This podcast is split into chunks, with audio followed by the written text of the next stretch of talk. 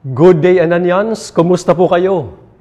Welcome to our first edition ng tatawagin nating weekly series, I Connect, A Moment with Father Director. Again, good morning everyone, Ananians.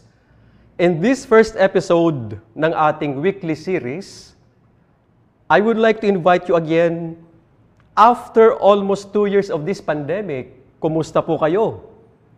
As I have said in my welcome address Education should continue kahit may pinagdadaanan tayong pandemya.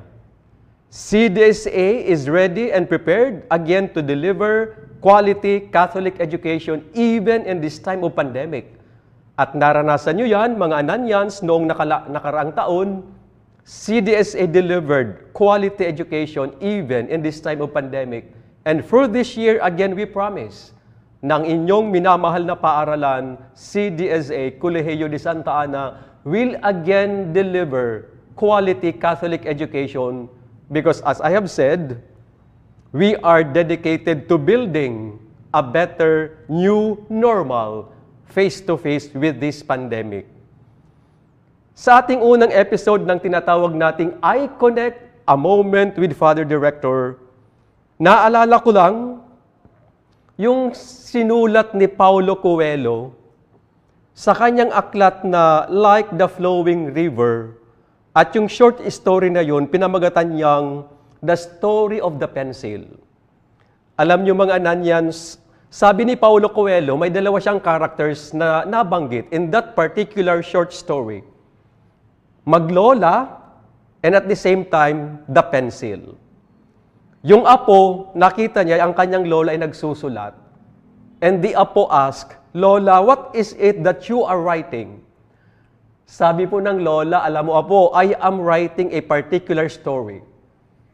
Naging interested yung kanyang apo.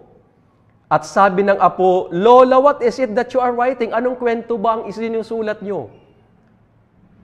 Ang sagot ng lola ay, before apo you got interest or interested sa kwento, tingnan mo ang pencil na hawak ko. Sabi ng lola, apo, this pencil has five characteristics. Isa lang ang babanggitin ko, Ananians. Yung apat, i-research nyo. May assignment agad kayo ha, sa ating unang episode. Ano yung apat na characteristics ng pencil according to Paulo Coelho?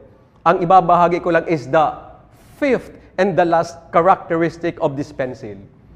Sabi ng lola, Apo, you know what? This pencil, every time I use it to write, this pencil leaves a mark. May iniiwan siyang marka sa tuwing gagamitin ko ang lapis na ito sa pagsusulat. In this time of pandemic, we are now on our second year. My dear Ananians, what is the mark that I would want to leave matapos man ang pandemyang ito? Kung babalikan natin last year, what is the mark that I left after a year of my studies during this time of pandemic?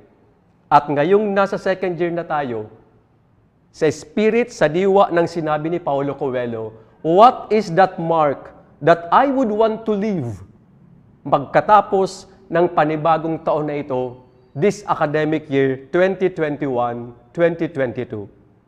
My dear Ananians, I connect a moment with Father Director. Like a pencil, I am challenged to leave a mark after academic year 2021-2022. See you next Monday sa ating second episode ng I Connect, a Moment with Father Director. God bless everyone. Bye-bye.